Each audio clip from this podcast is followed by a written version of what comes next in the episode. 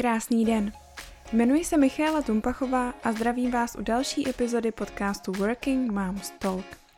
V této si povídám s kariérovou poradkyní, vypravěčkou kariérních příběhů a trojnásobnou maminkou Lucí Václavkovou. Věřím, že vám epizoda přinese mnoho inspirace a poznání, jak jako pracující maminky fungovat a nezapomenout přitom na sebe. Přeji příjemný poslech. Vítám tě, Luci. Ahoj, Míšo, díky za, podka- za pozvání. uh, Luci, jak se teď eh, aktuálně žije pracující mámě s dětmi ve školním věku v lockdownu? Míšo, eh, mám z toho takový hodně smíšený pocity. Na jednu stranu jsem tím až jako sama překvapená, že i v těchto podmínkách jsme s manželem schopní fungovat. Jsme oba na home office, oba na volné noze. Já mám online konzultace, školím do toho. Teď už máme aktuálně tři děti na online výuce, jedno dítě v první třídě, takže z toho fakt musíme se i učit ale mám zároveň pocit, když se ohlídnu za tímhle rokem, že jsem snad nikdy neudělala větší pokroky. Takže přestože mám mnohem méně času na práci, je to občas o, o nervy, tak tím, že aktuálně mám před sebou velký cíl, který ho chci dosáhnout, chci převíst moje aktivity do onlineu a být schopná nadizajnovat ty služby tak, aby to, abych byla schopná pomoci více, více ženám v nějakém omezeném mým i jejich čase, tak eh, zároveň se dějou hodně velké věci a i v tom omezeném čase jsem byla schopná je posouvat dál, ale pokud se ptáš na tu stránku, tak je strašně těžký. Je to někdy jako bolestivý v tom, že nám zmi, jako hodně zmi, se omezil čas, nebo dá se říct, zmizel čas na mm. hlubokou práci, protože když byla aspoň ta nejmladší dcera ve škole, tak jsem třeba měla aspoň dopoledne, teďka je ten můj čas spíš rozsypaný čaj během dne, kdy si urveš nějaký chvíle na to, abys mohla se nerušeně věnovat těm věcem, co potřebuješ. Ale mám velikou kliku v tom, že mám partnera, se kterým jsme se vždycky podporovali v tom, co děláme a jsme zvyklí se střídat u těch dětí, takže když já třeba potřebuju konzultace nebo školet nebo fakt potřebuju nějaký narušený čas na něco, kde ty děti opravdu mě rušit nemůžou, tak eh, on se jim věnuje a musím říct, že to je pro mě veliký štěstí a zároveň je to něco, co mi fakt pomáhá i v této situaci pracovat a úplně se z toho nezbláznit. Já tě i obdivuju, že jsi jako vůbec dokázala něco posunout v tomhle roce a ještě s dětma doma, to je, to je skvělý. Měl s tím manžel někdy nějaký problém, že jste se takhle dělili, střídali? Hele, to, to by se zase musela zeptat jeho, já nevím, jestli mu byla nějaká jiná možnost, když jsi mě vzal, ale já jsem nad tím vlastně jako přemýšlela, jak to, že u nás to takhle jde a jak to, že třeba v jiných rodinách to tak není, jo. A musím říct, že Tady na tom určitě veliký zásluhy má manželová mamka a to jako za to velký poděkování, protože tam byly v rodině dva kluci a u nich bylo úplně běžný, že to není tak, že máma uh, jako běhá okolo všech jako pánů tvorstva v té domácnosti, ale byly úplně běžně zvyklí se zapojovat do všech e, jako činností, uh, co se týče domácnosti a podobných věcí. Takže to bych řekla, že určitě byl jako první skvělý krok. A hlavně my jsme to takhle měli nastavený od samého zač- začátku, protože my, ma, my pocházíme vlastně z vesnice, se dá říct, já jsem se účast dělala srdu, že nám sláma čouhá z bod a byli jsme tady v Praze úplně sami na ty děti od samého začátku. A v té době ani nebyly vlastně nějaké služby, ani mám pocit, že nás nenapadlo, že bychom mohli mít chůvy, nebo jsme na to neměli peníze. Takže když já jsem třeba fakt chtěla pracovat a opravdu jsem o to stála, tak nám v podstatě nezbylo nic jiného, než se u těch dětí střídat. A nevím, jestli manžel byl tenkrát tak okouzlený naším prvním synem, nebo čím to bylo, ale vlastně um, to pro nás zase bylo úplně přirozený. Samozřejmě, že byly nějaké chvíle, kdy jsme si to nastavila nebo měnila, protože asi to máme vědí vlastně, že tady u těch dětí a v té rodině, když ještě ten počet těch dětí se ti neustále zvětšuje, tak jako nám. Doufám, že už to je finální počet. Teď jsem se chtěla zeptat, jestli se to bude ještě zvyšovat, to číslo. Ale máme pár kamarádů se čtyřma dětma, který se nás na to pořád ptají. My už nemáme dost pokoju, aby když zase bude další lockdown, aby jsme mohli to zvládnout, takže myslím si, že už bychom dál nepokračovali. Ale co, tě, co jsem, aby jsme se zase k tomu vrátili, bylo to asi pro nás eh, přirozený, ale znamenalo to, že byly období, kdy jsme si ty hranice nebo ty věci museli nastavovat tak, aby jsme v tom dokázali oba být spokojení. A prostě to nebylo úplně lehký, protože každý z nás samozřejmě, eh, my jsme oba měli hrozně rádi to, co jsme dělali, jako fakt jako hodně. Jo, já jsem měla, eh, fakt jsem milovala tu moji práci ve škole, Petr zase měl svý projekty, svoji práci. A bylo těžký si vlastně jako říct a naučit se ještě si říkat o to, co vlastně ty chceš a potřebuješ, bez toho, aby si toho druhého naštvala. A já jsem vlastně si uvědomila, že tohle je něco, co je strašně těžký, zvlášť jako pro ženy, ale i pro chlapy. Vlastně bez nějaký zášti, naštvání říct tomu druhému, hele víš, já prostě potřebuju pracovat tyhle dny, potřebuju tenhle počet hodin na práci, aby mi to fungovalo a teďka prostě mám projekt, na kterém potřebuji pracovat a potřebuji, aby si to třeba vzal zase na starosti ty. Takže jako neobešlo se to bez toho, aby jsme občas neměli jako ticho domácnost. Vůbec jako neříkám, že to bylo jako jednoduchý a hlavně tím, že a zvlášť třeba v poslední době se ti to hrozně jako často mění a vyžaduje to to, aby jsme to neustále jako ladili, aby jsme, aby jsme z toho jako oba dva se nezbláznili a byli oba spokojení. A, a taky, aby jsme fakt brali ohled na toho druhýho ale myslím si, že, že jako měli jsme pro to nějaký ty vých, výchozí podmínky a zároveň si myslím, že jsme oba dva měli respekt tomu, co dělal ten druhý, že jsme považovali asi i za to důležité, aby jsme oba mohli pokračovat v tom, co jsme dělali. Dokážu si představit a vlastně i z toho, co říkáš, eh, že máš eh, určitě spoustu práce, do toho se vlastně věnuješ rodině, učíš se s dcerou. Daří se ti najít nějaký čas úplně sama pro sebe? No, to je hele, hrozně zajímavý. Zajímavý je, že tenhle rok uh, jsem se to asi naučila tomu dávat větší prioritu než dřív.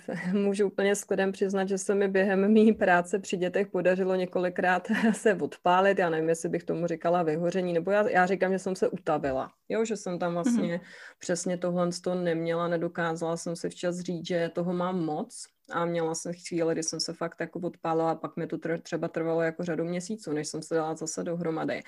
Ale ten lockdown byl tak strašně jako náročný od samého začátku a prostě ty projevy toho, když to nedáváš, byly pro, pro nás tak jako ničivý pro tu rodinu, že nás to naučilo oba dva s manželem si fakt nějakou aspoň tu základní pohodu. Já neříkám, že jsme milí teďka, jo, úplně vždycky milí nejsme, ale právě tu sebepéči dát jí mnohem větší prioritu. Takže my opravdu skoro každý den jsme chodili do lesa sám, aby jsme byli sami, aby jsme se vlastně mohli uklidnit, nějak nazbírat ty síly, odpočnout se od té rodiny.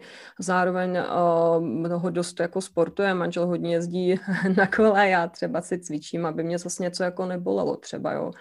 Takže mám pocit, že ve výsledku mm, tohle i náročný období mě mnohem víc naučilo radši uh, udělat třeba mý práce za tu cenu, že uh, se pověnuju sama sobě, nebo že se s někým zavolám, že se prostě snažím udržovat v té pohodě, protože jako tady není jiná cesta, než, než to vůbec jako zvládnout, že si myslím, že bez toho to fakt vůbec nejde. A pro tu dlouhodobou udržitelnost, když se o tomhle tématu je třeba bavím jako s ostatníma holkama, tak se vlastně o tom fakt hodně bavíme, jo? že prostě nemůžeš designovat tu kariéru anebo tu práci při dětech tak, aby se tam nenechala nějaký čas pro sebe. To prostě jako není udržitelný. Jo? Já chápu, že některé ženy teďka v té situaci jsou a jim je to jako upřímně líto, jo? když ti tam chybí ta podpora toho partnera, tak je tam fakt jako ten čas na sebe úplně ne vždycky zbyde, ale zároveň jako vnímám okolo sebe takovou dost jako pozitivní změnu v tom, že i mý kamarádky, který jindy byly hodně zaměstnaný a ten čas na sebe si dřív třeba nedopřávali nebo to nestíhali, tak tomu dali taky tu větší prioritu a, a přestrukturovali ten čas, jak to měli v rodině, že třeba děti přebrali víc věcí, manžel přebral víc věcí, aby ty ženy si fakt mohly jako odfrknout, protože my zjišťujeme, že už jsme fakt jeli jako na doraz a že to opravdu nejde. Jo, že když chceš být jako něco zvládat, ať v té práci, anebo i v té rodině, být nějaká aspoň trochu příjemná máma, že to nejde bez toho, abys mohla si dobít ty baterky. Jo, to souhlasím a zároveň souhlasím s tím, že někdy je to těžký uh, si ten čas najít. Když se eh, budeme bavit o tvý kariéře, tak ty eh, vlastně v rámci týdne žen uh, od Google jsi měla přednášku, skvělou přednášku, podotknu jako uh, její účastník. Ukaž, co děláš a začnou se dít věci. Kdy se u tebe, co se kariéry týče, začaly dít věci? No, Hele, uh, oni se jako pořádili nějaký věci, jo, ale jestli se bavíme o tom jako v poslední době, kdy a třeba ty dít věci si představujeme v přílivu nějakých příležitostí, tak určitě tím hlavním zlomem bylo to, když uh, jsem našla odvahu mluvit o své práci, mluvit o tom, co dělám a sdílet to. I třeba na sociálních, čla, na sociálních sítích, v článcích, blozích, jako mm, někdy bych to asi pojmenovala najít nějaký svůj hlas a přestat se ho bát používat.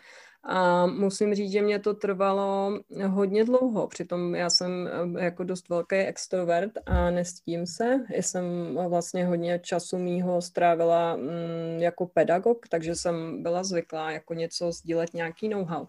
Ale vlastně ty zlomy přišly hodně v tom, že nějakou dobu já jako lektor jsem v podstatě dávala dohromady ty věci jako od jiných lidí. Tím neříkám, že bych si přisvojila jejich myšlenky, ale prostě bála jsem se říct, tohle je moje know-how, moje zkušenost a na tom jsem si přišla a čerpám jako z těchto lidí. Jo. A začalo se to fakt lámat mnohem víc v tomhle uh, směru před nějakýma těma třema letma. Já jsem o tom právě mluvila té přednášce, kdy mě strašně štvalo, že se mě právě každý ptal na mýho manžela. a já jsem zjistila, že ten problém je v tom, eh, že se mě neptají na mojí práci, protože vlastně oni ní nikdo nic neví. Jo, přestože už jsem kariérový poradenství dlouho dělala, tak mě nějakou dobu mm, jo, při tom přechodu na volnou nohu trvalo, než jsem našla tu odvahu to naplno říct a říct, že ano, tohle jsem já, tohle jsou jako mý zkušenosti a tohle jako ode mě můžete chtít. Ale eh, když jsem se pak, kdybych se pak ještě měla podívat dřív, tak eh, vlastně i během těch mých bývalých působeních tam byly chvíle, kdy já jsem taky jako chodila na konference, psala články, takže ty prvopočátky rozhodně byly dřív a věděla jsem, že to pro mě mělo vždycky jako nějaké přínosy. Mm-hmm. Já, když jsem se připravovala na tenhle rozhovor a vlastně četla jsem si o tom, eh, jak si eh, s kariérovým poradenstvím začínala, tak jsem eh, zjišťovala, a zjistila jsem, že vlastně na svém webu psala, že všechno začalo v sérii špatných kariérních rozhodnutí, to se mi moc líbilo. A vlastně mluvila jsem o tom, že studovala obchodku, pak šlo na VŠE, s čímž se stotožňuju, protože já jsem studovala taky VŠE jako člověk, který absolutně jako uh, nebaví ho čísla, studovala jsem finance a stat, uh, myslím, že statistika a finanční matematika pro mě byly jako úplný šílenosti. Takže s tím se stotožňuju. Chtěla jsem se zeptat tím, že vím, že to třeba potkalo nás, nás obě a vím, že to potkalo víc lidí, jestli tady to uh, série špatných kariérních rozhodnutí, často nějaký téma tvoje s tvými klienty, jestli je tohle to, uh, co kvůli čemu se třeba na tebe obrací. Ale jak kdy, jo, ono, ono jako, já jsem si tam z toho trošku dělala srandu, z toho série špatných kariérních rozhodnutí. Asi bych to formulovala tak, že vůbec ty moje profesní volby, co se týče třeba volby, hlavně co se týče volby školy, nebyly přesně v souladu s mým nějakým jako zaměřením, zájmem a silnýma stránkama, protože já jsem fakt jako humanitní typ ale na druhou stranu mě to úplnou vlastně náhodou a oklikou, tím, že jsem na vaše e zůstala na doktorském studiu, tak mě to přivedlo psaní, o nějaký vědecký práci a pedagogice a to už bylo to moje pole působnosti.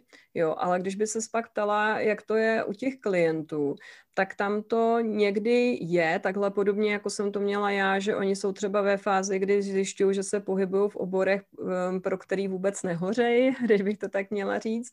Ale někdy uh, hodně často za mnou třeba chodily ženy, které třeba i, i by třeba mohly být v nějakých těch svých oborech původních třeba spokojený, ale vůbec to třeba nebylo v souladu s tou jejich rodinou.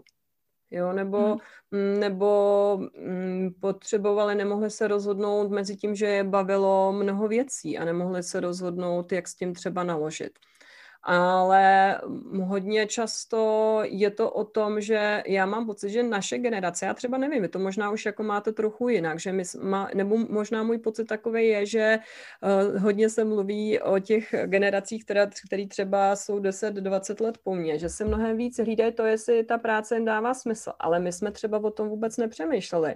Jo, já když jsem se o tom bavila s manželem, tak uh, přestože třeba jsme si povídali s rodičema a učitelema ve škole o tom, co by nás třeba asi jako zajímalo, tak já jsem vlastně si asi primárně mě nenapadlo přemýšlet o té práci jako o něčem, co by mě jako mělo bavit, nebo mm-hmm. o tom, že bych měla mít nějaký jako silný stránky, jo. Ani jsem to neměla pojmenovaný, ani jsem si toho vůbec jako nebyla vědomá.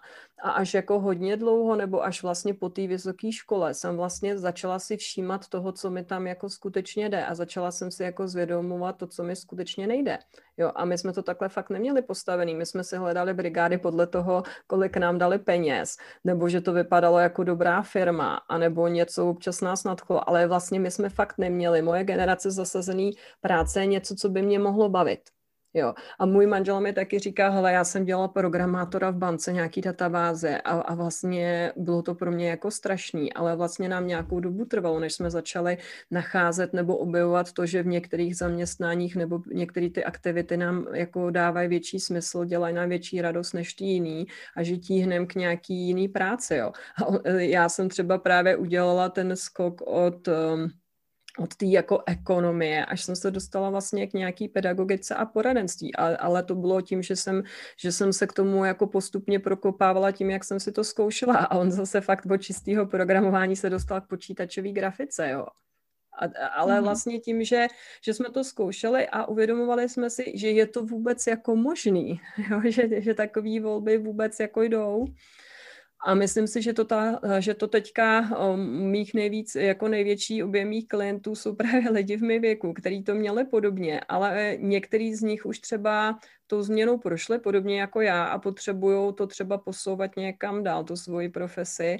A některý z nich hrozně dlouho ještě se trvávali v té své původní dráze, kterou si třeba vybrali na základě něčeho jiného, než na základě toho svého založení silných stránek nebo zájmu. A najednou zjišťují, že jsou prostě na místě, kde se vlastně vůbec necítí dobře. Mm-hmm. A je pravda, že já když eh, jsem tak jako vyrůstala, tak vím, že uh, jsem uh, tu práci měla tak jako něco, jako co, kam chodíš, co tě nemusí bavit, ale prostě musíš tam chodit, protože vyděláváš jo, peníze. Jo, Jo. A zajímavý je, že třeba mý děti už to tak jako vůbec nemá, jo. Mm, my, my vlastně, když se o tom bavíme, tak jako o, s, uh, syn svýho času se mě ptá, ale i když jo, oni taky mají rádi peníze, tak jsem se mě ptal, jestli se víc vydělá jako programátor her nebo youtuber. No ale primárně to měl založený na to, co jsem zájmu. S nejmladší dcerou se bavím o tom, jestli může být malířkou a prostřední zase si třeba nemůže jako vybrat, ale už, už o tom přemýšlej, jo. A já když jsem třeba chvílema váhala a mě baví docela s nima tyhle témata otvírat, tak jsem se ptala uh, Ani třeba, hele Ani, ty jo, teďka si tím nejsem jistá a ona, mě, ona mi na to úplně automaticky bez, bez toho, abych v tom měla nějakou jako zkušenost, mi řekne, mami, a co tě teda vlastně baví a co ti jde, jo. a to jsou vlastně jako, to je ten prvopočátek jako všeho, jo, že mm-hmm. ona si tohle uvědomila, že tohle je důležitý pro tu práci. A já jsem toto strašně šťastná, že ve svém věku tímhle způsobem uvažuje. A to je něco, co já vlastně jako řeším s těma klientama, no jako nestačí, aby tě to bavilo, jo, prostě potřebuješ taky, a, aby tě to nějak jako šlo, samozřejmě, že dneska už se, nebo je zajímavý, že dneska už se začínáme hodně bavit o tom, že ten talent se třeba přeceňuje, že, že kromě toho je tam důležitá ta naše fakt jako trvá, tvrdá práce, ale je tam, potřebuješ tam aspoň nějaký ty skilly, protože ty lidi tě nenajm, nenajmou jenom pro ty modré oči a to ty asi jako personalistka mi asi potvrdí, že chceš vidět, že ty lidi tě taky něco předvedou. Mm-hmm, mm-hmm. Bavili jsme se o tom, že tvým tématem jsou ženy. Uh, pracuješ často s maminkami, třeba, který chtějí pracovat? Jo, ale musím říct, že se asi uh, ty mý klientky vlastně asi rostou se mnou. Že když jsem uh, v tom kariérovém poradenství začínala, tak i tím, že jsem byla v projektech, které pomáhaly um, ženám a dalším lidem s návratem na trh práce, tak dost jako přirozeně tam byly ženy porodičovský. My jsme teda v nezisku měli i hodně klientů třeba po 50 nebo migranty, prostě my tomu říkáme odborně osoby znevýhodněné na trhu práce, ty, který třeba měly prostě nějaký jako náročnější podmínky. Ale je zajímavý, že postupně, jak rostu já a odrůstají mý děti, mít nejmladší dceři je šest, tak i mám pocit, že se trochu jako proměňuje moje klientela, ale souvisí to i hodně s tím, že já už jenom část práce a spolupráce mám v těch neziskových projektech a že mám i vlastní soukromí klienty a mm, vlastně ti ani nedokážu popsat, jak ten mechanismus funguje, ale celkově mám pocit, že ti klienti jsou jako hodně jako já, jo, jak, jak nějakým takovým založením, tak eh, způsobem jako uvažování. Vůbec neříkám, že všichni, všichni mají úplně tu, ten samý jako obor, že by byli všichni humanitní, to vůbec ne, ale mají nějaký jako podobný asi mindset, dost často mají více zájmu, eh, jsou, dost často jsou v podobném věku, takže ano, většina mých klientek jsou ženy, jsou to většinou mámy, ale je část tady klientek, který jsou třeba starší než já, nebo třeba nemají rodinu, anebo jsou to zase třeba um, holky, kterým je třeba necelých 30 a v té kariéře se třeba rozkoukávají. Mm-hmm. Jak teďka vnímáš tu situaci podpory, řekněme, pracujících maminek na trhu práce ze strany těch zaměstnavatelů? Uh, vím, že ještě do nedávna to bylo tak, že ty vlastně zkrácený úvazky nebyly úplně jako těný, co se týká firem, ale myslím si, že možná současná pandemická doba tomu nahrává trošku víc, jak to vidíš ty? Já si, víš co, tohle je tak jako hrozně komplexní téma, protože já třeba jsem si dlouho sama myslela, že ten největší problém je v tom, že ty zaměstnavatelé ty částeční úvazky jako nechtějí dávat. Jo, ale když jsem chodila hodně na ty konference, na matky a otcové vítání třeba, co pořádá biznis eh, pro společnost, tak se tam jako z toho ukazovalo, že ten problém je mnohem složitější, protože ty jako máma, i když ti někdo nabídne částečný úvazek, tak když nemáš zajištěnou péči o děti, tak vlastně stejně nemůžeš pracovat.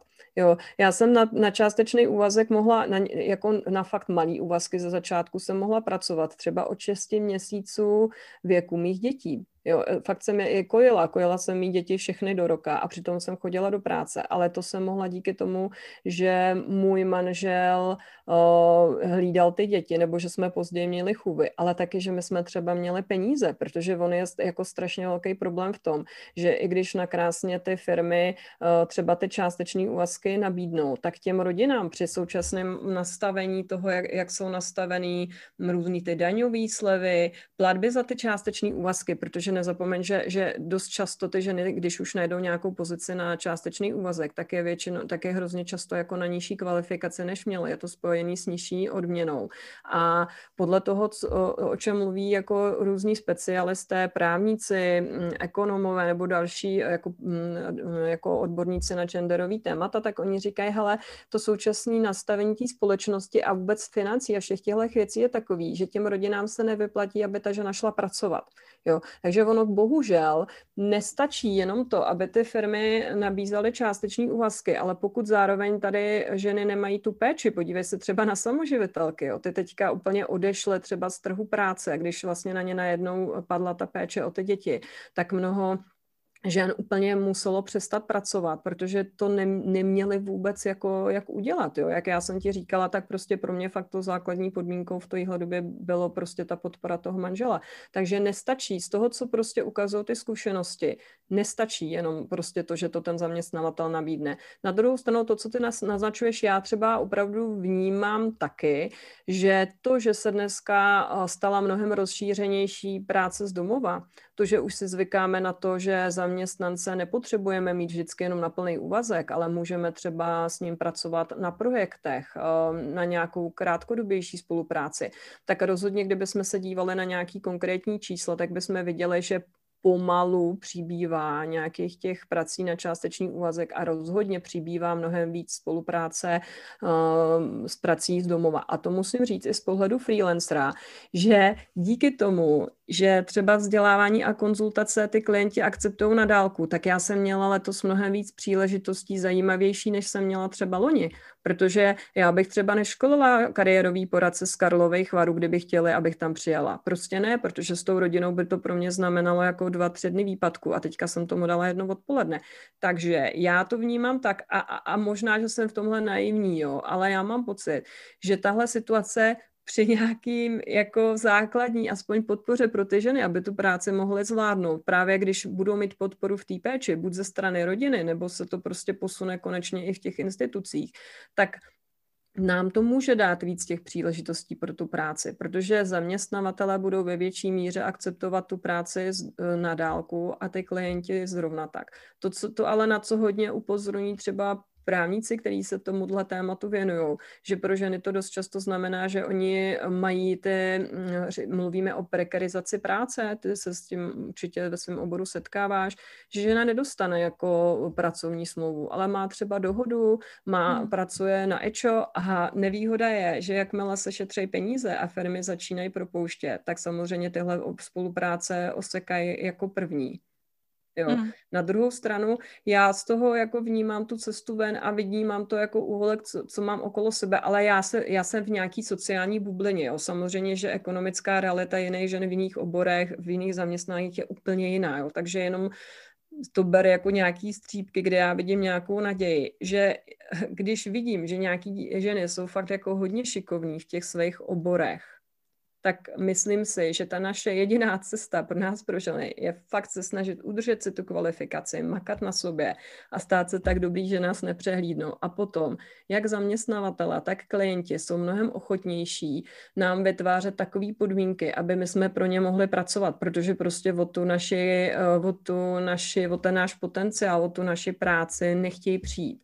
Jo, ale bohužel mám pocit, že eh, některý, a, a chápu, že v, v různých jako životních podmínkách nebo v nějakém nastavení rodiny je to velmi těžký. Mnoho žen padne do takové pasti, že aby mělo ty částeční úvazky, tak vlastně jde s tou kvalifikací svojí dolů i s financema dolů a už se z toho nikdy nevyhrabou, ale to pro ně není cesta, protože na těch nejnižších pozicích s tou nejnižší kvalifikací je zároveň největší konkurence a to zase ty asi, jak vnímáš ten trh práce, tak asi tam tenhle ten trend nejspíš vidíš taky. Mm-hmm. Souhlasím. Mm. My se tak jako pomalu dostaneme, dostáváme k tématu uh, pracujících maminek. Když se podívám konkrétně na tebe, věděla jsi ty už před dětmi, že budeš chtít s prací pokračovat po narození dětí? Jo, ale já ani nevím proč, ale já jsem o tom totiž vůbec nějak jako nepochybovala, že bych nepracovala, protože uh, jsem měla i kolem sebe nějaký kamarádky, který pracovali dál, takže to byly nějaký mý vzory. A vlastně i moje máma pracovala dál. Ona, ona je tím, že byla na nás sama, tak si taky uh, vlastně nemohla dovolit nepracovat. A tenkrát v té době to bylo běžný, protože byly jesle, že? takže my jsme, ne, neříkám, že to bylo hezký, ty jesle, jaký byly tenkrát, ale bylo to vlastně běžný, že ty ženy neměly tak dlouho mateřskou. Takže nevím ani z jakého důvodu mě prostě nenapadlo, že bych týmí práce nenechala. A navíc já jsem měla velkou kliku v tom, že v té akademické sféře, a my jsme tam ještě třeba měli dálkový studenty, takže zrovna v té konstelaci, ve které já jsem byla, nebylo těžký si sjednat úplně nějaký ten pidí úvazek, eh, který bych mohla dělat i na dálku. Takže já vlastně se synem jsem pokračovala v psaní nějakých věcí, že jsem vlastně tam měla velmi krátkou dobu, kde bych vůbec nepracovala, že když jsem, že jsem vlastně do poslední chvíle, já jsem snad to rodila na konci semestru, nebo já nevím, myslím, že jsem odučila semestr, měla jsem poslední konzultace a po poslední konzultaci dva dny jsem jela do porodnice, protože jsem se mi narodil o čtyři týdny dřív, trochu nečekaně. já jsem to měla tak hezky naplánovaný, že dokončím semestr semestr rozdám, rozdám ještě zápisy do indexu asi mě překvapil, koukali jsme na akční film a už to bylo. Takže neuvažovala jsem, fakt jako o tom jsem neuvažovala, že by to nešlo, jo, ale musím říct, že Samozřejmě, že jsem postupně času zjišťovala, že to jako nepůjde asi tak, jak jsem se jako představovala. Naštěstí ani nevím, jestli, ono už je to dlouho, že je to 13 let, takže nevím, já už přesně nevím, jak jsem se to tenkrát nastavovala, ale měla jsem tam, myslím si, že snad eh, půl roku, eh, tři čtvrtě roku nějakou úplnou pauzu, ale jak jsem říkala, tak už od nějakého synova půl roku jsem začala učit dálkový studenty, ale mezi tím jsem pracovala, myslím, na dizertačce, psala, dělala jsem nějaký skripta, takže i když byl vlastně úplně malinký, tak jsem tam něco, nějaký pracovní aktivity měla. Mm-hmm. A u další, no, promiň. jo, pokračuj. No a u dalších dětí to bylo jako trochu jinak, protože samozřejmě s druhým dítětem to bylo náročnější a my jsme se v té době i stěhovali. Tak tam jsem měla asi moji nejdelší pauzu, takže u druhé dcery jsem začala vlastně pracovat až v jejich eh, dvou letech a bylo to dost náročné, protože jsem se nedokázala vlastně vrátit, uh, už po tom druhém porodu mi to nevyšlo, abych se vrátila do té akademické sféry a měli jsme nějaký jako nesoulad, uh, ne, nebo nepodařilo se mi domluvit ten můj návrat. A ne, myslím, že asi není už teďka důležitý to rozebírat, ale vlastně jsem odešla z té vysoké školy a úplně jsem ztratila půdu pod nohama.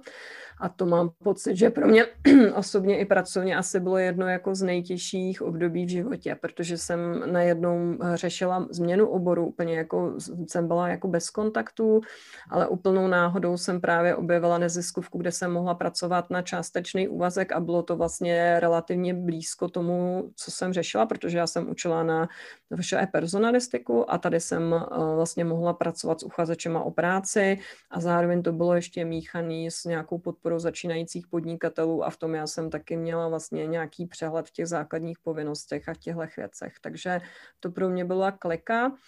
A u té třetí dcery, eh, tam já jsem věděla, že už určitě pracovat chci, protože eh, já jsem už tak byla jako natěšená, že, že fakt jako už se konečně jako do toho pustím. A u ní jsem se vracela díky zase nabídce téhle neziskovky, pro kterou jsem pracovala i předtím, než se nám Tereska narodila, tak oni zrovna startovali projekt a zeptali se mi, hele Lucko, jako jsi schopná do toho jít, Tereze bylo 8 měsíců, vůbec nechtěla jíst kromě, nic kromě mýho mlíka, tak jsem si říkala, Ježíši Kriste, to se ani nedáme.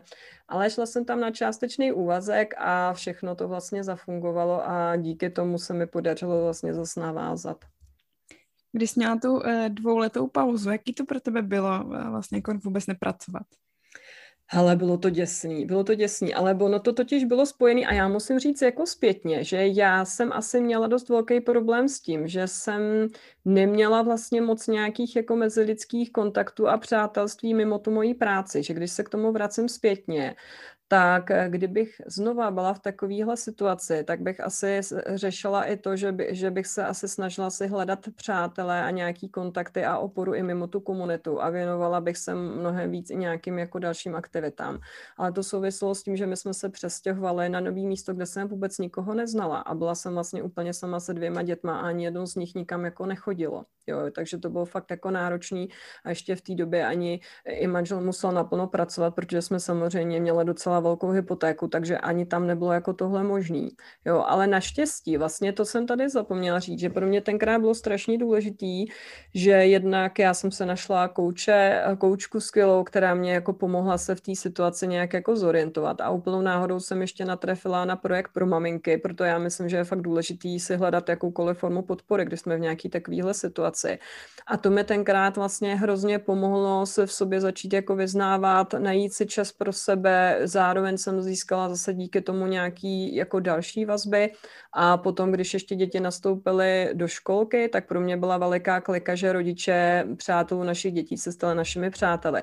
Takže tohle se postupně zlepšovalo, ale musím říct, že jak jsem říká, tak to bylo snad jako jedno z nejnáročnějších období v životě, protože já jsem na to vlastně vůbec jako nebyla zvyklá a byla jsem opravdu jako hodně ztracená, že jsem se nevěděla rady vůbec, co s tím udělám. Mm, naprosto chápu. Uh, takže když bych se vlastně chtěla pídit po tom, co ti v takové situaci jako pomáhalo zůstat psychicky nad vodou, tak to bylo zdržování se teda v rámci toho projektu pro maminky. Jo, jo, ale víš, já myslím, že pak, když se na to podívám i vlastně, co mi pomáhalo dál v takovýchhle situacích, protože já jsem, víš co, tady ta, takovýhle zlomy těch bylo víc, že jo, já jsem potom taky v té neziskovce skončila, ten projekt byl na 10 měsíců a potom už uh, dál tam ta spolupráce možná nebyla a zase další byl takový náročný zlom potom. Tak obecně si myslím, že nebejt na to sama. Jo, nebejt na to sama a hledat tu podporu jako e, různého, velmi různorodého typu. Jo. Třeba i teďka v tom lockdownu mi strašně pomáhá, že jsme tady komunita nějakých, malá komunita, jo. fakt nejsme blázni, aby jsme tady dělali obrovský garden party, ale jsme malá komunita rodičů, kteří se vzájemně podporují. Jo, takže mý, hledat tu oporu kdekoliv seš, aby se nebyla sama, tam, kde žiješ, Eh, vazba na nějaký kolegy z tvýho oboru, programy pro ženy, je jich tady celá řada, jsou vynikající, dělají to neziskovky, komunitní centra, odborní komunity, nakonec ta vaše komunita taky něco takového dělá. Tenkrát ještě třeba nebyly ani ty facebookové skupiny, jako jsou teďka, víš, že, že můžeš mít řadu, hledat si i ty živí lidi, ale hledat si i třeba tu oporu online, nebýt na to sama je podle mě nějaký základní princip, který ti v tom může pomoct. A myslím si, že i teďka třeba poslední dobou se snažíme udržovat mnohem lepší vztahy i s rodinou, že eh, mít dobrý vztahy v rodině, věnovat tomu ten čas s příbuznýma, eh, sourozencema, rodičema a zároveň fakt věnovat svoji energii na to, aby si vytvářela nějakou svoji podpůrnou síť v lokalitě, online, offline, s kolegama, aby když řešíš ty témata, je ti těžko, nemůžeš sehnout z místa, potřebuješ se s něčím poradit, potřebuješ třeba na chvíli pohlídat děti, když nemůže tvůj partner, tak aby se z toho dostala. A když ti nestačí prostě ta podpora těch tvých známých a přátel, tak si fakt najít odborníka, psychologa, terapeuta, kouče, kariérového poradce podle toho, co zrovna řešíš. Protože taky jsem to mnohokrát potom později udělala, když už jsem se naučila mnohem víc u sebe vnímat, co je ten můj problém. A fakt, když jsem se utavala, tak tyhle lidi mi pomohli k tomu, abych se zase sebrala a začala to zvládat líp. Ale fakt nemůžu jako říct, že by to bylo pořád, jako že bych byla, hele, ta Lucie to tak skvěle zvládá, má to na sámu, hele ne, jo, ale právě díky tomu, že jsem se naučila poznat, kde potřebuji tu pomoc a naučila jsem se o ní fakt říkat, tak se mi podařilo mm, prostě se úplně mm, neodrovnat a neskončit se vším s manželem se vlastně v péči o děti jste se střídali. Jak to v praxi fungovalo? Když byste nám měla třeba nastínit nějaký mm-hmm. váš režim, jak to, jak to probíhalo? Jak to probíhalo? Já možná řeknu, jak to bylo úplně na začátku, protože vím, že hodně maminek to řeší, když jsou úplně malí. My jsme se fakt střídali i v době, kdy jsem kojila, protože, jak jsem naznačovala, tak u, prvního a třetího dítěte jsem pracovala o, o dost jako jejich raného věku a tam jsme vytvořili nějaký takový režim, kde já jsem uh, třeba, a já, my jsme fakt ne, nekrmili vůbec umělým mlíkem, ani se mi nedařilo třeba toho někde uchovávat. Takže jsme hledali takový režim, kde já budu moct ty děti kojit a mezi tím odcházet, pracovat. Nějakou dobu, párkrát jsem zkoušela i ty děti mít sebou v práci a to se mi teda ne, neosvědčilo. To jsem zjistila, že mi nevyhovuje a s manželem jsme zjistili, že nejlíp nám vyhovuje, když on chůvá nebo někdo je prostě s těma dětma doma a já jsem odjížděla pryč pryč. A fungovalo to tak, že prostě dítě jsem ráno a večer kojela, nebo když jsem přišla z práce, tak jsem děti kojela a mezi tím dostávali vlastně jídlo od tatínka a tak jsme se na to zvykli. A manžel si díky kvůli tomu, vlastně po tom, co se nám narodili děti, tak si v práci snížil úvazek o jeden den, aby vlastně s těma dětma byl. A když jsme pak těch dětí měli víc, tak už to vyžadovalo podporu chůvy, taky jsme v průběhu času využili třeba soukromou školku, takže pak už byly nějaké fáze, kdy jsme na to sami nebyli, protože už to opravdu fyzicky nešlo, protože on by, přece jenom jeho příjem byl o dost vyšší, než byl můj. Já jsem pracovala v neziskových projektech, kde opravdu spíš můj plat, a to musím upřímně říct na rovinu, jo, že můj plat během těch let mnohokrát sotva pokryl náklady na chůvu ale my jsme to vždycky brali tak, že eh, je to pro nás investice, že to není náklad a že to pomáhá tomu jednak, abych eh, já byla taky spokojená, abych si mohla udržet tu svoji profesi a zároveň, eh, aby, aby jsme byli jako spokojení oba dva, ale bohužel to pak zase naráží na to, že kdyby vlastně fakt my jsme na to ty peníze neměli, kdyby manžel neměl takový příjem, jako měl, tak by nám to vlastně nevycházelo. A potom eh, v pozdější době, nebo i teďka během lockdownu, ty principy jsou takový, že, že máme opravdu i během dne se s manželem třeba prostřídáme, že já třeba s dcerou jsem dělala škůl dopoledne, pak jsem se o ně starala, aby on mohl pracovat odpoledne a když je to nutné, tak jsme prostě pracovali občas i během víkendu, protože jinak to občas prostě nejde. Jo, ale domlouváme se mm, někdy dopředu třeba na celý týden, kdo kdy bude pracovat, taky nám občas vyhovuje vyhovovalo to, že manžel jednou, dvakrát týdně odjížděl do kanclu v centru, aby opravdu měl čas na tu soustředěnou práci a já jsem se rozhodla, že také budu využívat eh, nějaké sdílené kanceláře teďka eh, asi tak jednou za týden. Jo, ale vlastně je to o tom, že opravdu on musel mít, dokud byl zaměstnaný, tak musel mít nižší úvazek, což fungovalo tak, že mu dali méně peněz a nechali stejný objem práce, ale naštěstí eh, to zase tak nebylo hrozné, ale on je vlastně posledních, tyjo, já nevím, jestli už je to 10 let, když je na volné noze, tak už to bylo samozřejmě jednodušší. A vzhledem k tomu, že on má práce, kde nemusí řešit přesný čas, tak byl fakt hodně flexibilní, takže spíš mm, vlastně on byl schopný se přizpůsobovat mý práci, protože když já jsem lektorovala a měla poradenství, tak u mě ty hodiny byly fixní, můj rozvrh byl víc fixní, kdežto ten jeho byl fakt jako flexibilní. Přišli jste si za ty roky na nějaký, řekněme, tri, typy, triky, lifehacky, jak efektivně fungovat ke spokojenosti všech v rodině? Hele, já jsem vždycky občas měla pocit, že jsme se na něco přišli a pak to nějak jako úplně jako nešlo, jo. Ale obecně, kdybych měla říct nějaký základní pravidlo, který samozřejmě teďka v lockdownu je zase trochu jinak, tak nám přišlo, že mm, nefungovalo nám moc pracovat přítomností dětí. Teďka už je to třeba jinak, jo, protože já už, už třeba teďka uh, No nebo já řeknu nejdřív ty pravidla a pak řeknu, co s tím udělal lockdown, no, protože teďka ta situace je úplně výjimečná. Nám se fakt jako osvědčilo, když jsme to řešili s těma dětmi, než byli úplně malí, že jsme měli pevný rozvrh, kdy jsme věděli, kdy já budu chodit uh, do té práce, kolik jí budu věnovat hodin, kdy se o to stará manžel, kdy chodí zase do té práce on. A fakt to, eh, tenkrát jsme měli možnost to nedělat tak, že by děti byly doma, když my pracujeme, protože on byl problém v tom, že když já bych se doma snažila pracovat, tak ty děti za mnou pořád pořád chodili, protože byli prostě malí a navíc my jsme třeba z začátku, i když, když byl Fanda úplně malinký, tak jsme měli malý byt, tak tam to už vůbec nešlo.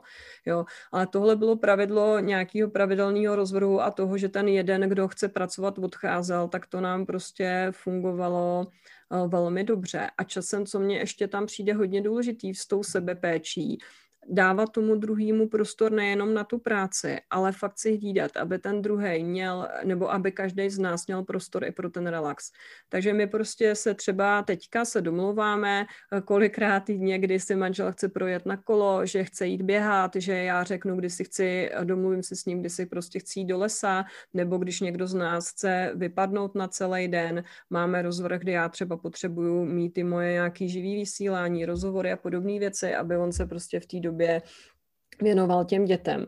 Takže asi ano, máme tam nějaký pevný rozvrh, používáme googlovský kalendář, kam si píšeme události, ty moje pracovní, jeho pracovní, jeho schůzky, eh, hodně velký, mm, hodně náročný tam bylo, že jsme si psali, co mají naše děti, protože teďka já, moje práce se ne, by se neměla křížit se živý, jako se školou našich dětí, že jo, protože to neutáhne třeba naše Wi-Fi. A zároveň ještě um, co jsme to tam měli, jo, že třeba dcera moje, eh, ty děti chodily na různé kroužky a bylo potřeba je tam různě vyzvedávat, takže jsme vždycky jako věděli, kdo zrovna ten den se věnuje dětem a kdo třeba zrovna pracuje a měli jsme nějaký jako pevný kalendář. Lockdown tento ovlivnil v tom, že pracovali jsme hodně oba z domova, až, až jako mm, v menší míře jsme měli šanci odcházet, ale výhoda byla, že ty děti se naučily respektovat, že když někdo z nás jako je někde zavřený a pracuje, tak vidí, že oni ku podivu tady teďka neběhají. Jo? Ale za začátku, než jsme se na to zvykli, tak se mi fakt pravidelně stávalo, že jsem měla webináře a přišla za mnou Tereza, že nechce číst pohádku s tatínkem. Jo? I když oni to měli, jsme to domluvený, tak ona prostě nám do toho hodila vidle. Teď už je to mnohem lepší, protože ty děti jsou starší, máme domluvu, já jim řeknu, teď musíte všichni prostě vypnout eh, Netflix, musíte vypnout YouTube, já potřebuji hodinu na nahrávání a fungují nám vlastně nějak víc eh, ty dohody, dohody mezi námi. Jo, samozřejmě, že je problém v tom, že teďka ten čas eh, je jako hůř strukturovaný a když tady jsou ty děti, tak uh, musíš trošku si jako víc rozdělovat to, na co se fakt musíš soustředovat, co je ta hluboká práce a pak v jejich přítomnosti během dne, když si třeba hrajou na zahradě, tak já jsem pak schopná třeba dělat nějakou mělkou práci. A jsou prostě dny, kdy já třeba, když teďka dělám nějaký svý kampaně na svůj kurz, tak Tereza za mnou běhá s úkolama a já mezi tím uh, si píšu e-maily do kampaně a prostě to udělám, protože nic jiného jako udělat nemůžu. Jo. Takže musím říct, že nikdy bych nečekala, že v takových podmínkách budu schopná odvíst nějakou práci, ale paradoxně jsem zjistila, že pod tím tlakem, když vím, že mám na něco půl hodiny, tak to prostě za tu půl hodinu udělám a nececám se s tím celý týden jako dřív. Mm-hmm. Byla jsi někdy v situaci, kdy jsi jako uh, pracující máma cítila jako špatná máma? A možná Řád. si tu práci... pořád. Ale to je, já nevím, jako když se koukáš do časopisu, tak tam máš pocit, že když si to nějak správně nastavíš, že se nebudeš cítit jako blbě. Jo, ale zvlášť za toho, zvlášť téhle situaci v tom lockdownu, tak když se bavíme s holkama, tak my máme neustále pocit, nebo s mámama, tak my máme neustále pocit, že selháváme. Jo, musím říct, že dřív mm, když, když byl nějaký stabilní čas a měla jsem pocit, že mám hezky oddělený čas, jo, že od tehdy do tehdy se věnuju práci a od tehdy do tehdy se věnuju dětem a mám pocit, že se jim můžu věnovat naplno, mám na to čas, jsem odpočatá, jsem v dobrý náladě, tak se to dalo udělat tak, aby se mi to nestávalo tak často. A měla jsem pocit, že jsem schopná slušně udělat tu práci a zároveň se slušně věnovat těm dětem. V normálních podmínkách se to jako relativně dalo nastavit. Ale i tam se ti pravidelně stávalo, když jsi měla pocit, že jsi něco zanedbala. Jo, s, eh, s s dětma, se školou, s partnerem, každou chvíli ti prostě něco proteklo pod rukama, ty děti ti něco jako vyčetly, jako zkoušely na tebe jako různý jako obezličky, ti pláčou ve školce. prostě nevyhnula se, jako neříkám, že jsem ty výčetky měla každý den, ale prostě čas od času vždycky se dostavilo to, že něco bych měla dělat jako líp. Jo, pak už jsem se jakoby, eh, pak jsem se už to mase naučila najít nějakou jako pohodu a měli jsme už nějaký období, kdy jsem měla pocit, že to je v pohodě a lockdown mi to úplně rozsekal. Protože ty nároky najednou vzrostly tak enormně, jo, co se týče třeba školy. A vlastně bylo to nastavené tak, že v mých silách vůbec nebylo to zvládnout. Jo. A já kdybych to měla zvládnout tak, jak se to třeba představuje jako škola a, a, a to jako čest naší školy. Jo. Fakt ty učitelé dělají, co můžou. A nebo jak, jak je to prostě nastavený celá ta péče o ty děti, když seš na to najednou, prostě to musí všechno řešit doma, tak já bych musela úplně přestat dělat veškerými aktivity. Jo. A já jsem prostě nechtěla, protože to bylo prostě zatím pro boha to bylo 10-15 let fakt jako tvrdý práce. Já říkám, ale já to teďka nezahodím. Těch příležitostí jsem měla tolik, já jsem to jako nechtěla pustit. Samozřejmě, že jsem je osekala, aby mě úplně nekleplo. Ale vlastně eh, výsledkem bylo, že jsem měla furt pocit, že někde jako selhávám, jo? že řešíš jedno dítě, pak zjistíš, že druhý dítě má problémy, o kterých nevíš, tak se začneš věnovat tomu druhému dítěti, zase jako zjistíš, že klientům se domluvila sůzku na stejný čas a, a měla jsem pocit, že tady ten rok, přestože jsem ti říkala, že vlastně vidím, že se toho tolik podařilo, tak jsem měla pocit, že neustále něco hasím. Jo, a hmm. asi nějaký tyhle ty jako pocity toho, že to nemůžu zvládnout, i když vlastně dělám všechno, co můžu a jedu na 330% ve všech jako těch věcech a ještě, ještě přitom mám podporu toho partnera, jo, tak je to, to bylo fakt jako frustrující, no ale myslím si, že když jsme se vlastně potom o tom bavili se ženama, že ty pocity máme všechny stejný a že prostě ta situace se vlastně současná zvládnout jako nedá bez ztráty kytičky, nebo jak se to říká, tak tě to jako uklidní, aha, tak vlastně je to normální, že to nezvládám, jo, jenom asi musím, eh, ne, nemusím být na sebe tak přísná a můžu si prostě asi říct, co je jako nějak jako důležitý. Mm-hmm. A, na a to je, myslím si, že je důležitý právě zmínit, eh, že je to normální, že se takhle mámy cítí a, že se nemusí cítit špatně, že to tak prožívá asi, řekla bych každá, nebo minimálně každá, se kterou já jsem mluvila, tak eh, mi říkala víceméně to stejný, že někdy tak prostě je. A ty už máš trošku starší děti, a tak možná už na to můžeš mít nějaký názor, nebo možná něco vypozorovala. Máš pocit, že to, že zpracovala, děti nějak negativně ovlivnilo? Hele, já musím říct taky, že já mám pocit, že je to ovlivnilo pozitivně.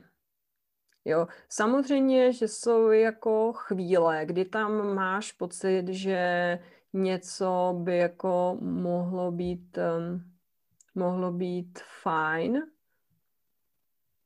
nebo možná, že to řeknu jako jinak, jo. To, že pracuješ, na ně má prostě v některých věcech určitě nějaký určitý negativní dopady. Třeba to, že si s nima v některých věcech nemohla být, uh, sledovat třeba nějaký první pokroky v něčem, nebo nevím, jo. Záleží samozřejmě, v jaký míře pracuješ, ale tím, že já jsem fakt pracovala na hodně malý úvazek, tak jsem i pořád s nima mohla trávit dost času. Jo, ale kdybych měla mluvit jako o těch pozitivních přínosech, protože já si myslím, že bychom sakra měli teda konečně mluvit o tom, co má za pozitivní přínosy to, že pracuješ, tak určitě to, že můj manžel mohl být táta, když chlapy nemůžou být s dětma, tak nemůžou vlastně být naplno tátama. A on mohl být fakt naplno táta. A on díky tomu rozjel svůj vlastní projekt, který je velmi úspěšný, protože tvořil s dětma a přitom něco úžasného vzniklo. Takže mám pocit, a, a on vlastně taky prošel nějakou jako kariérní změnou. A oba dva na nás to mělo pozitivní efekt v tom, že jsme začali přemýšlet, čemu se v tom omezeném čase budeme věnovat. Takže my jsme vlastně díky tomu máme spokojenější kariéru, než jsme měli předtím a nakonec v konečném důsledku i oba dva dneska vyděláváme víc, než jsme vy vydělávali v těch původních pracech. Děti jsou samostatnější, protože tím, že jim nemůžeš furt stát za zadkem a vidím to zejména jako u těch starších dětí, že, že prostě nemůžeš jim věnovat tolik času, kolik bys normálně chtěla, tak oni se osamostatnili, převzali za věci nějakou zodpovědnost, eh, díky tomu taky získali třeba větší odvahu se do nějakých, eh, do nějakých věcí pouštět a vnímám, eh, že jsem taky skvělým vzorem pro holky i pro mýho syna, že jim se líbí, co dělám a hodně o tom se bavíme. Já jsem třeba, když jsem nepracovala, tak jsem, a, a vlastně mě to až mrzelo, že jsem sama nedokázala možná tu moji mateřskou roli tak komunikovat, aby jsem s tím byla spokojená já a aby ty děti v tom vidělo nějakou hodnotu. Že tenkrát se mě strašně dotklo, když dítě moje ve školce někde řekl, že jeho táta je grafika, jeho máma nedělá nic. Jo, a já v té době vlastně ta péče o děti, rekonstrukci domů, domácnost, všechny ty věci mě zabírala tolik času, že mi tohle přišlo hrozně nefér. Ale určitě tohle bylo jako hrozně v tomhle pozitivní. A myslím si, že to taky vedlo k tomu, že ty děti se naučily být šťastný s jinýma lidma, než jsem já. A to mně taky přijde strašně důležitý, jo, protože být zodpovědná za štěstí tvých dětí jenom ty sama je vlastně strašný závazek. A když ty vlastně jim dovolíš, aby se naučili být šťastní se svým tátou, s nějakou tetou, s chůvou, s někým jiným, tak ti to otvírá jako mnohem víc možností a těm dětem nakonec taky. Takže jo, já si myslím, že je fajn, když oba rodiče mají šanci pracovat, ale co si myslím, že je strašně důležitý, aby ty rodiče oba měli šanci mít takový úvazek, aby zároveň měli čas jak na ty děti, tak na sebe. Jo.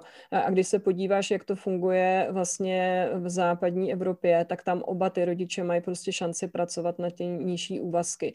A já nechci odsuzovat ty mámy, co pracují na plnej, protože prostě řada z nich nemá jiný mož- jiný možnosti, nebo to tak chce, ale odmítám jako pořád se soustředit na to, co to těm dětem našem děsivýho dělá, protože prostě ty pozitivní efekty pro ně, to, že, se jim, že seš jim vzorem, to, že díky tomu můžeš mít spokojenější partnerský vztah, protože seš pro svého partnera jako atraktivnější v tom, že sama něco děláš, jsi spokojená s tím, jak to máš a nejseš frustrovaná z toho, že ti ucházejí furt nějaký příležitosti, utíkají, tak eh, to vnímám jako jednoznačně pozitivní pro celou tu rodinu. Mm-hmm, já s tím naprosto souhlasím a vidím velký vlastně pozitiva i v tom, jak říká, že přesně, že ten táta je fakt jako táta a není to člověk, který o půl sedmí večer přijede a dá pusu na dobrou noc a vlastně jako to je, to je celý uh, jako jeho rodičovství přes týden.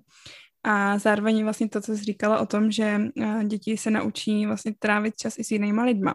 A tak já eh, vnímám i teďka tuhle vlastně současnou situaci pandemickou jako v tomhle uh, velmi jako negativní, protože děti, co se třeba narodili přesně do té pandemie, mojí dceři je třeba půl roku, takže ona jako prakticky viděla jako skoro jenom mě a hmm. mýho manžela, jo. A pokud jako někam máme výjimečně jet, tak prostě je to náročný, protože ona absolutně jako nedokáže být s jinýma lidma, je to pro ně stresující, protože prostě to nezažívá. To zažíváme určitě taky. Jo. Můj nejstarší syn je doma skoro bez přesta- s nějakýma přestávkama rok a určitě na těch, těch dětech oni si fakt stěžují na to, že jako to na nich vidím, že jim to jako nedělá, nedělá dobře. Ale tady bych ještě jako chtěla říct jednu důležitou věc, že v podstatě tím, jaký my jsme fakt těm dětem i vzorem toho rozložení těch rolí v rodině. A zajímavý, mě strašně potěšilo, když moje dcera teďka do první třídy dělala úkol toho, co rodiče doma dělají, tak ona u mě i u svého tatínka napsala, že oba vaříme, pečeme a tvoříme a něco. Jo, ale u ma- manžel ten tam to, to vaření měl na prvním místě, já už nevím, co jsem tam měla, protože on vaří teďka víc než já. A já si říkám, super, super. Víš, že můj syn eh, má stejný uh, úkoly v rodině, jako mají moje dcery. My nerozlišujeme na holčičí a klučičí věci. Jo, moje holky se svým tatínkem tvoří, taky prostě kutilujou a, a tohle mě přijde strašně důležitý. A holky jako bacha na to, když vy máte jako pocit, že to takhle jako rozdělujete a že to máte jasně nastavený, že tatínek má tu tradiční roli živitele a maminka tam prostě bude obskakovat, tak vlastně vy děláte vzor tomu, jak to bude fungovat i u vašich dětí a vážně jako tohle pro naše holky chcem. Jo. Hmm. Já vůbec jako neříkám, že je to lehký a vůbec nebudu říkat, že všechny v tomhle máme stejné možnosti, ale mně přijde, že to neskoušejí ani ty rodiny, kde by to šlo. A musím říct, že to, samozřejmě, že to pro nás znamenalo nějakou jako finanční ztrátu. Jo, kdyby jsme to hodnotili jenom financema, tak bychom to takhle jako neudělali. Ale úplně respektuju to, že některé rodiny na výběr nemají. Ale to, co mi přijde strašná škoda, že i rodiny, které by si to mohly finančně dovolit, jenom třeba tím, že nepojedou na dovolenou na Malorku, my jsme prostě nejezdili na zahraniční dovolený, tak eh, mně to přijde strašná škoda, proč to jako neuděláme, víš? A myslím si, že dneska některé ty věci, o kterých jsme mluvili, právě možnost toho home officeu, vzdálený spolupráce a tak, nám prostě dávají těch šancí víc, tak jako pojďme to zkusit. Mm, naprosto souhlasím. Uh, mám tady poslední otázku. Co bys poradila mamince, která by chtěla vlastně na rodičovský nějak začít pracovat, věnovat se sobě, vzdělávat se, ale tak nějak eh, neví, jak si to před sebou a před okolím, před rodinou obhájit? Já bych asi se zaměřila právě na to, že bych přemýšlela nad tím, co, že co to přinese mně, že to vlastně pomůže tomu, abych já měla v budoucnu lepší práci, přinesla třeba domů víc peněz a mohla si třeba také ovlivňovat to, na jaký úvazek budeme pracovat, protože když máš tomu zaměstnavateli opravdu co nabídnout, tak je mnohem ochotnější s tebou vyjednávat. Co to třeba přinese také tomu tátovi, že on bude mít šanci být víc táta ale že taky to trochu snižuje, vlastně diverzifikuje riziko. Podívej se, kolik lidí dneska přišlo o práci a já znám mnoho rodin, kde ta žena svým příjmem zachránila to, aby ta rodina nezůstala úplně na holičkách.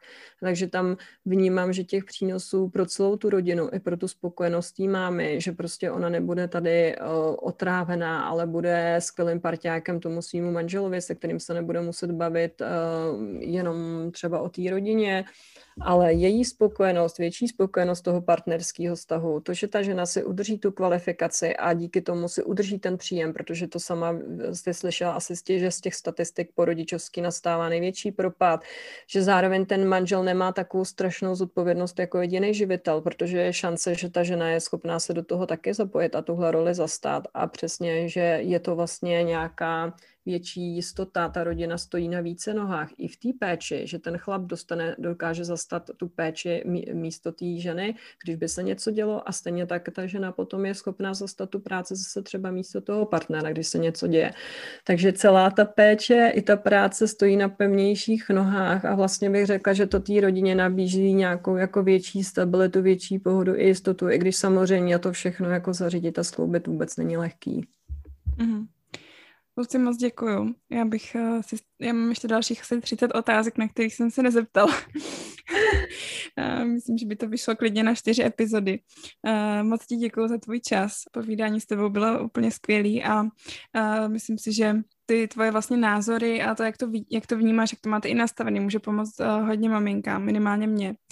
A uh, děkuji moc za, za sdílení. Uh, doufám, že bude zase příležitost si popovídat, protože věřím, že toho uh, bychom mohli mluvit ještě o hodně tématech. Děkuji za tvůj čas a za to, že jsi dneska odpověděla na všechny moje otázky a sdílela se mnou. Děkuji, měj si krásně. Díky moc, já si fakt vážím tvého pozvání. Ahoj. Díky, že posloucháte příběhy pracujících maminek. Jste-li jednou z nás a máte-li potřebu cítit se podporována a zároveň podporovat ostatní pracující maminky, přidejte se k nám do facebookové skupiny Working Moms Talk. Těším se, že se tam setkáme.